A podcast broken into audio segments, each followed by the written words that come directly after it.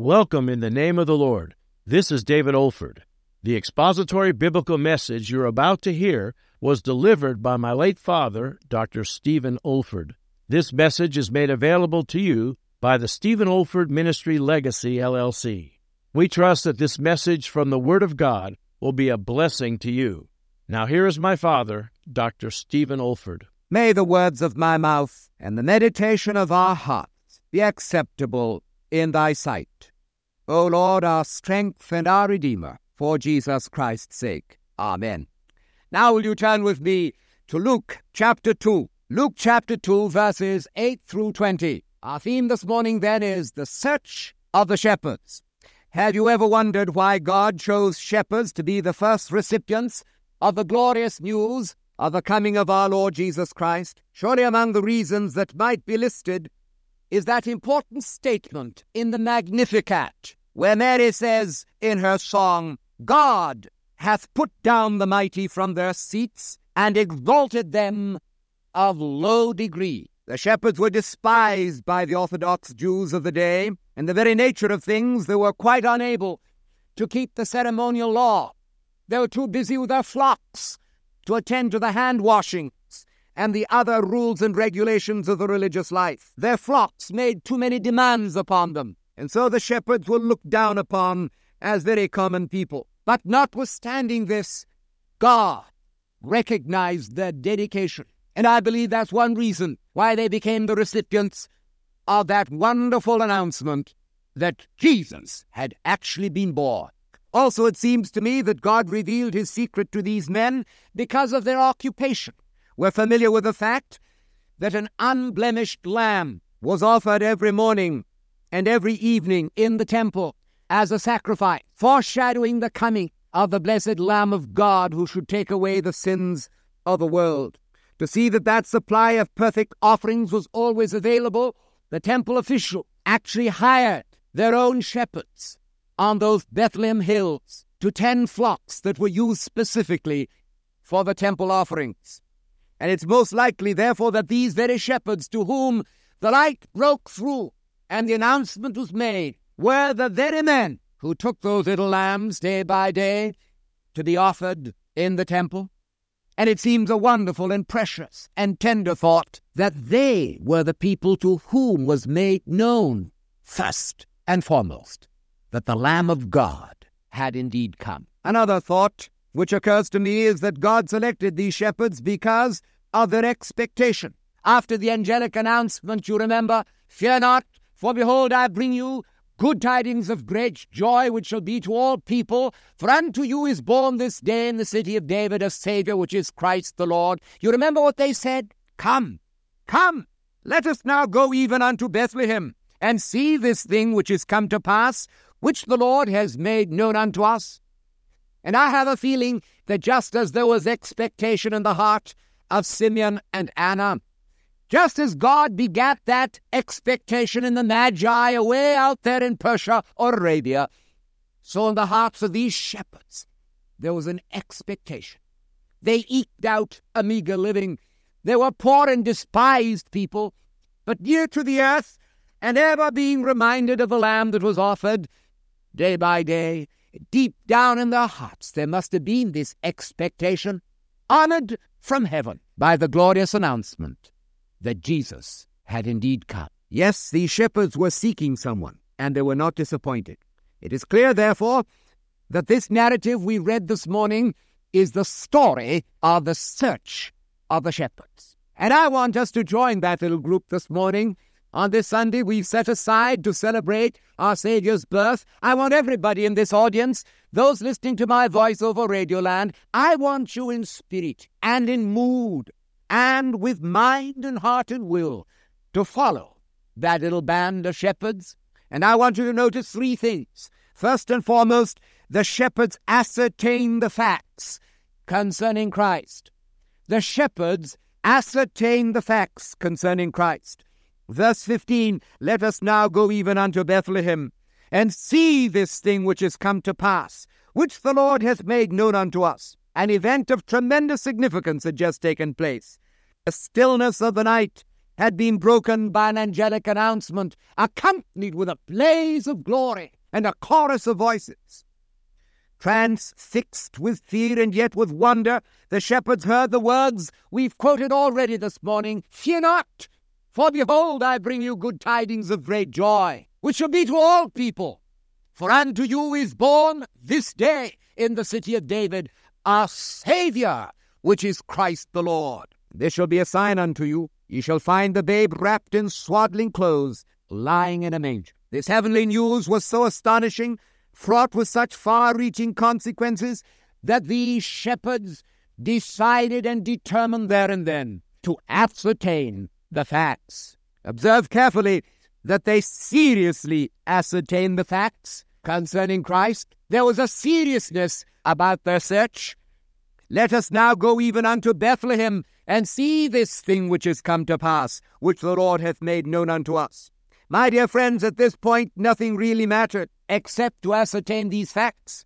Even the sheep under their care were secondary at that particular moment. They must go at once and see this thing which the Lord had made known unto them. How these shepherds condemn us today. How these shepherds condemn our city, our country. How these shepherds condemn a so called enlightened world. Indeed, may I make it personal? How these shepherds condemn your heart and mine. Here we are, 2,000 years after the event recorded in this story, and yet, as men and women, we have failed to ascertain the facts as we should have done. Christmas comes year by year, and for the most part, we ignore the significance of this holy occasion. Let me ask you, Christian, how many hours have you spent this past week? How many hours do you seriously intend to spend these coming days in giving yourself unreservedly and with abandoned mind, heart, and will to the ascertaining of the greatest facts of history. This past week,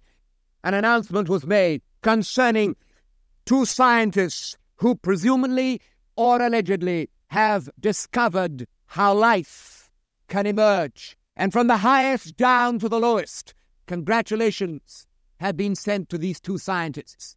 It has been described as the most startling invention or discovery of the ages. I wonder how ignorant, how pathetically ignorant we can be about the greatest fact that ever took place in the history of the world the coming into time of Jesus Christ. How far have you ascertained the facts? The fact that God has invaded history for the purpose of redeeming the human race.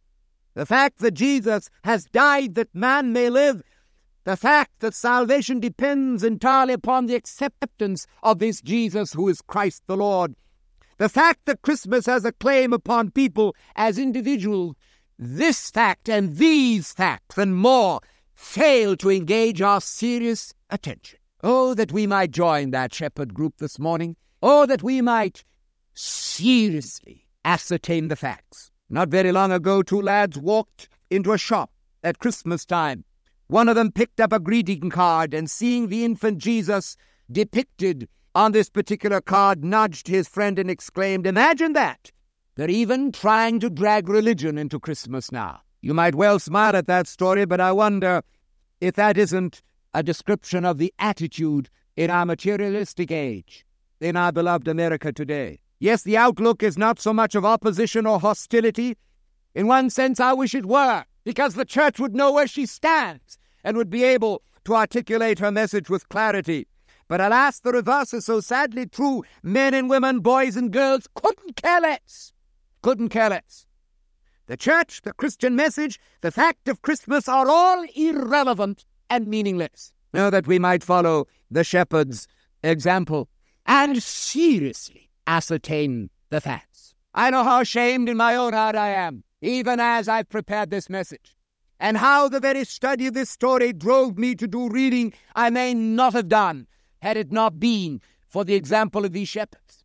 God alone knows I've been poring over these scriptures again and again, tracing them back into the Old Testament, taking down from my library book after book to read into the wonder, the mystery, the glory of this transcending, stupendous fact that God came into time and that the greatest thing ever happened in the universe happened that night in Bethlehem. They seriously ascertained the facts.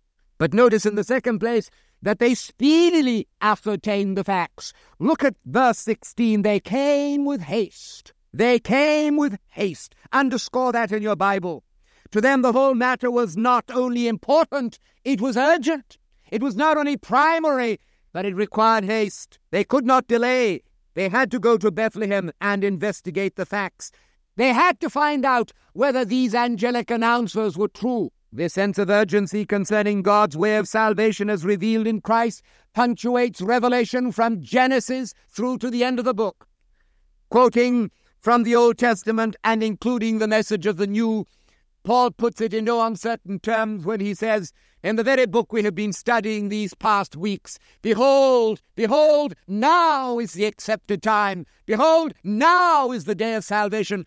God's message of salvation in Christ is now, is now. For unto you is born this day in the city of David a Savior, which is Christ the Lord. We cannot afford to be casual or careless with God. Indeed, the very thought of such an attitude savors of arrogant presumption.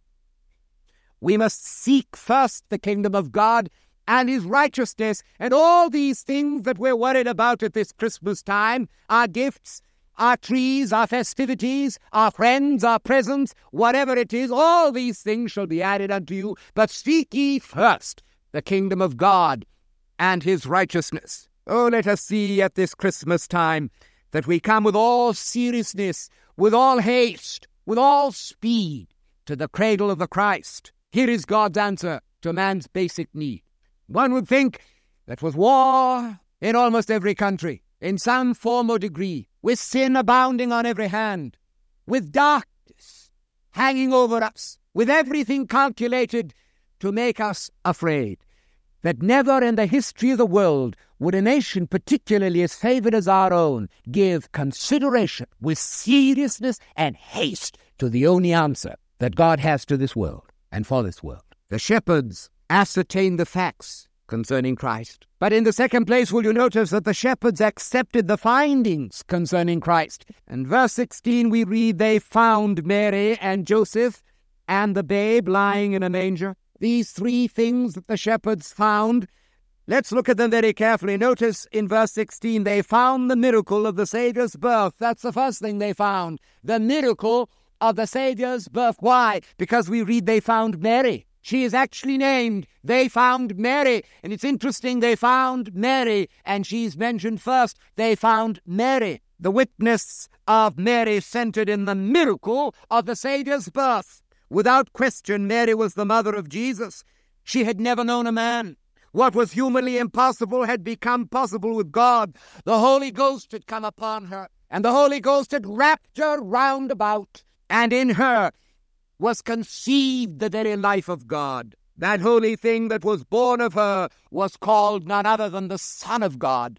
The natural process of birth brought the infant Christ to the point of delivery, but the miracle of supernatural conception that preserved that little life from any taint of sin was initiated by God. His was a supernatural and a sinless birth. And so, as the shepherd looked into Mary's face, they saw a miracle. They saw a miracle. It was the miracle of the birth of Christ. And they knelt and they worshipped. Ladies and gentlemen, here at Calvary Baptist Church this morning, and wherever this message is heard, I believe in the virgin birth. And I believe in the supernatural sinless conception. And I believe that if this were not so, I would not have a Savior. For if that Savior was born like any other child, then he would have had the taint of sin, and he would have needed a Savior himself. But I believe that the miracle of the Savior's birth is the miracle of a supernatural, sinless birth, in which a Savior without the taint of sin was brought through to the point of delivery to become my Savior. And he was supernatural, and he was sinless, and therefore he was my Savior, and therefore yours. Certainly, I believe in the miracle of the Saviour's birth. And they knelt before Mary, and they accepted this finding. They heard the story from Mary's lips. How came the child to be born? Who is this child? Is the message of the angel true? That unto us is born this day in the city of David a Savior, which is Christ the Lord? And Mary said, Yes, and I'll tell you why. But further notice, they found not only the miracle of the Savior's birth, but secondly, the message of the Savior's birth. They found Joseph. They found not only Mary, but they found Joseph. The witness of Joseph, of course, centered in the message of the Saviour's birth, for it was to Joseph that the angel had appeared, saying, Fear not to take unto thee Mary thy wife, for that which is conceived in her is of the Holy Ghost, and she shall bring forth a son, and thou shalt call his name Jesus, for he shall save his people from their sins. As the shepherds heard these words from Joseph's lips, they learned of a wonderful Saviour born to set men and women free. In fact, Joseph witnessed to and confirmed what the angelic hosts had been singing just a few moments previously For unto you is born a Saviour, which is Christ the Lord. Whatever else we think about Christmas, the thought of the Saviourhood of Jesus Christ is preeminent. Christ came into the world not primarily to teach, or to reform, or to heal, or even to raise the dead. He came into the world to save sinners like you and me. And the supreme message of Christmas is the message of the Saviorhood of Jesus Christ. They ascertained the facts, but they accepted the findings. They accepted Mary, representing the miracle of the birth. They accepted Joseph, representing the message of the birth. But look again, they found the babe lying in a manger. They found the babe lying in a manger. They found the miracle of the birth. They found the message of the birth. But they also found the majesty of the Saviour's birth. They found the babe lying in a manger, and the witness of the babe centered in the majesty of the Saviour's birth. God had contracted to the measure of a little infant. Only God could do this. Man always aspires. God condescends. God always condescends. Thus we had here the revelation of the majesty of our God. Look at these words again. Concentrate on them. Look at that verse 16. The babe wrapped in swaddling clothes lying in a manger. In the babe, we see the majesty of his identity. That babe was God. That babe was God Himself. God contracting to the measure of a woman's womb. God contracting to a little infant, God being born, they looked into a babe's face and they saw God, God manifest in the flesh. So in the babe we see the majesty of his identity. In the swaddling clothes, the majesty of his simplicity. Oh, the majesty of simplicity.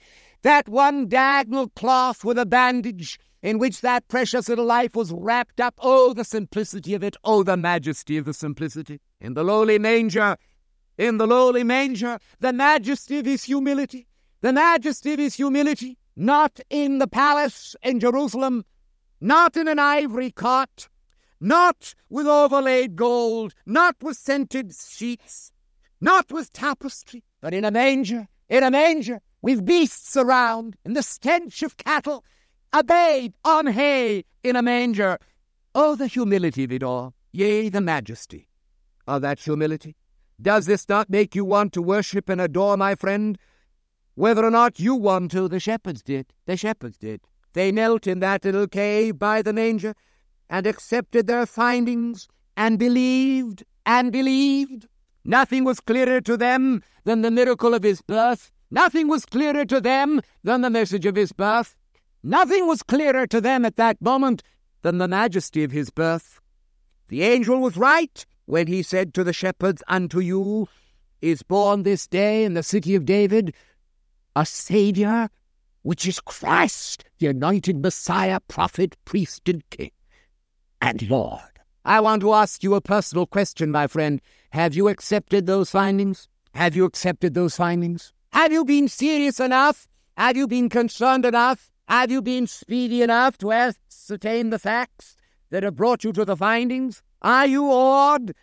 Are you filled with wonder, love, and praise as here on this Christmas Sunday that we have set aside? You recognize afresh that there was a miracle there, there was a message there, there was a majesty there wrapped up in the infant Christ. But have you accepted those findings? Indeed, have you accepted the Christ? Have you, like Simeon, a few days later, taken that infant Christ into your arms? Have you prayed, Lord, lettest thou thy servant now depart in peace, for mine eyes have seen thy salvation. I've seen salvation. And he was looking into the face of the infant Christ. Have you accepted the findings? Your answer to that will be tested by our closing and thrilling thought. One other thought emerges from this wonderful story. Look at it with me. The shepherds announced the faith concerning Christ. The shepherds announced the faith concerning Christ. And when they had seen it, they made known abroad the saying which was told them concerning this child. And they returned, glorifying God and praising Him for all things that they had heard and seen, as it was told them. A careful study of the language makes it very clear that the shepherds had accepted the announcement from heaven as a special word to their heart. The original, the Greek here, has a significant emphasis when they said one to another, Let us now go even unto Bethlehem and see this thing. Pick up those two words for a moment. This thing which is come to pass, which the Lord has made known unto us. They were literally saying, Let us investigate this word. This word, with an emphasis on the word. This word which the Lord hath made known unto us. The Bible reminds us that faith cometh by hearing, and hearing by the word of God. This word, this word that came through from heaven amidst the blaze of glory and the chorus of song, this word had created faith in their heart. They'd investigated the facts. They'd accepted the findings. Now they had a faith to proclaim and to announce. It was the faith wrapped up in Christ. The faith wrapped up in Christ this word. Yes, now they proceeded to announce the faith which they had received when they knelt before the cradle of the Christ. The evidence that anyone has received authentic faith is that he cannot keep it to himself. He must announce it. He must share it. So we're not surprised to find that the shepherds did just that. This is something people are not aware of. They don't realize that a faith which has been created by the Lord Jesus Christ through the Holy Ghost and the Word of God is a faith that cannot be kept secret. There is a dynamic within that faith. There's an explosive power within that faith. And anyone who says he has a faith of Christ and doesn't share it, lie. For it's a faith that breaks through. It's got to come through. You can't contain it. Like a seed that's alive that bursts asunder a rock and cleaves a building in twain. Like a spring that bubbles up and cannot be hidden. Like the light that shines in every part of darkness, faith must come out. And so it's always been. Inherent in faith in Christ is a dynamic which bursts all shyness reticent or anything calculated to keep back that testimony. It comes through. And so it was in this case. And I want you to notice how it happened. They publicly announced their faith. They publicly announced their faith. When they had seen it, they made known abroad the saying which was told them concerning the child. And all they that heard it wondered at those things which were told them by the shepherds. One commentator has put it these men at the bottom of the social scale of Israel were chosen as the first preachers of the newborn king, the first preachers of the newborn king. And as they made known their story, the news spread to Bethlehem, to Jerusalem, from Jerusalem even unto the uttermost part of the earth. And many believe that the Magi who searched the skies for the star that God put there, for it says it's His star, heard first the news because of those shepherds nearly two years later, and brought them to Nazareth and to the house where the young child lay, in order to offer their gold and frankincense and myrrh. For it wasn't to the cave at Bethlehem that the wise man came, but to a house, as you'll see from your clear reading of the Word of God. How did they hear? How did they hear? Was it only the prophecy of which we were singing this morning, the star out of Jacob? Possibly so. But what brought them there? Was it only the star? Methinks it was more than that.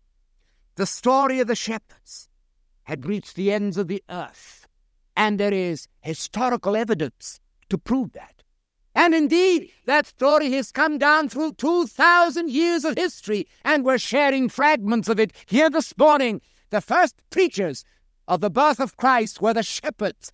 They announced their faith. They made it known abroad. They couldn't hold it to themselves. My friend, this was characteristic of early Christianity. In less than a generation after Jesus Christ rose from the dead, in less than a generation after that he poured out the Holy Ghost from heaven, in less than a generation, the whole of the then known world was penetrated by the gospel of the Lord Jesus Christ.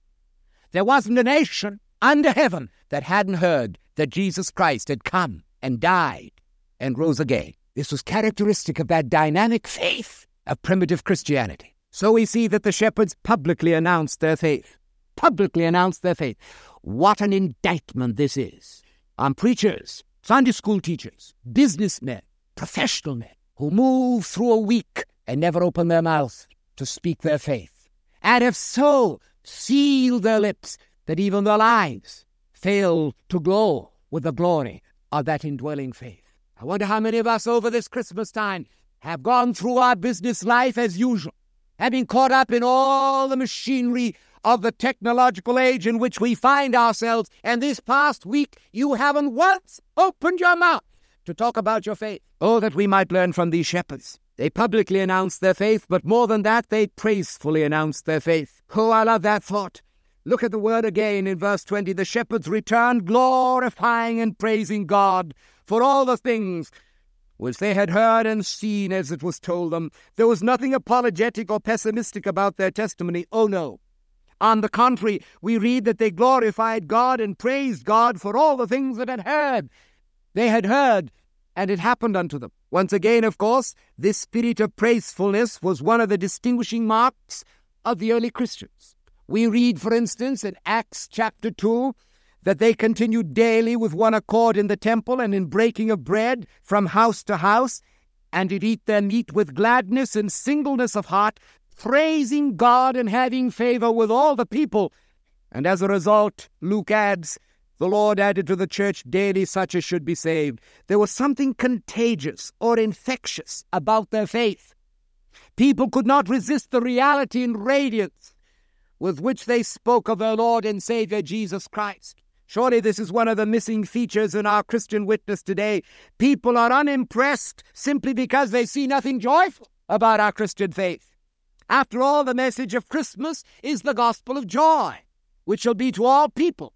It's a joyous message, so it should be a contagious message. Christ came to bring joy. He could say to his disciples even before the cross and on the very eve of the cross, these things have I spoken unto you, that my joy may remain in you, and that your joy may be full. And let me remind you that this joy is something far deeper and far more lasting than happiness. Happiness is the emotional outworking of that which is joy, but joy is a matter of the Spirit. Joy is a gift of the Holy Ghost. Joy never varies, never varies. No one can challenge that word because joy is Holy Ghost, and he never varies. When a man really knows the joy of the Lord, it never varies. Happiness may have emotional fluctuations, but joy ever remains the same. And it's the message of Christmas. At the very heart of Christmas is this note of joy. And to you I bring good tidings of great joy, which shall be to all people. So we see that the announcement of faith should not only be public, public, but praiseful, glorifying God. What a wonderful story this is. And as we followed the search of the shepherds, surely we have been made to ascertain the facts concerning Christ. May I add, I trust that we have been made to accept the findings concerning Christ. Now, what are we to do? We're to go out and announce it.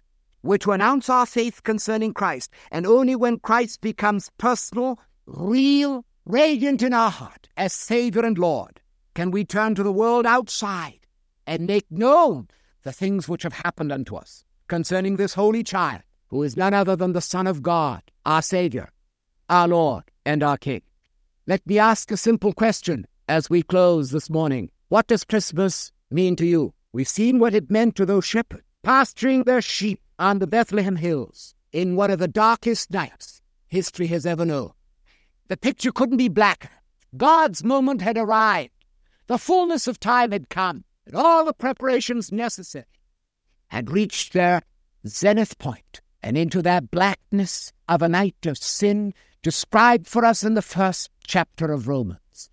God broke through from heaven, and it was so transporting, so utterly astonishing, that these shepherds were just carried out of themselves almost and they said, We've got to find out the facts. We've got to ascertain these facts. And when confronted with them, they accepted their findings and they went out to announce their faith. The search of the shepherds. That's what Christmas meant to them. What does Christmas mean to you? What does Christmas mean to me?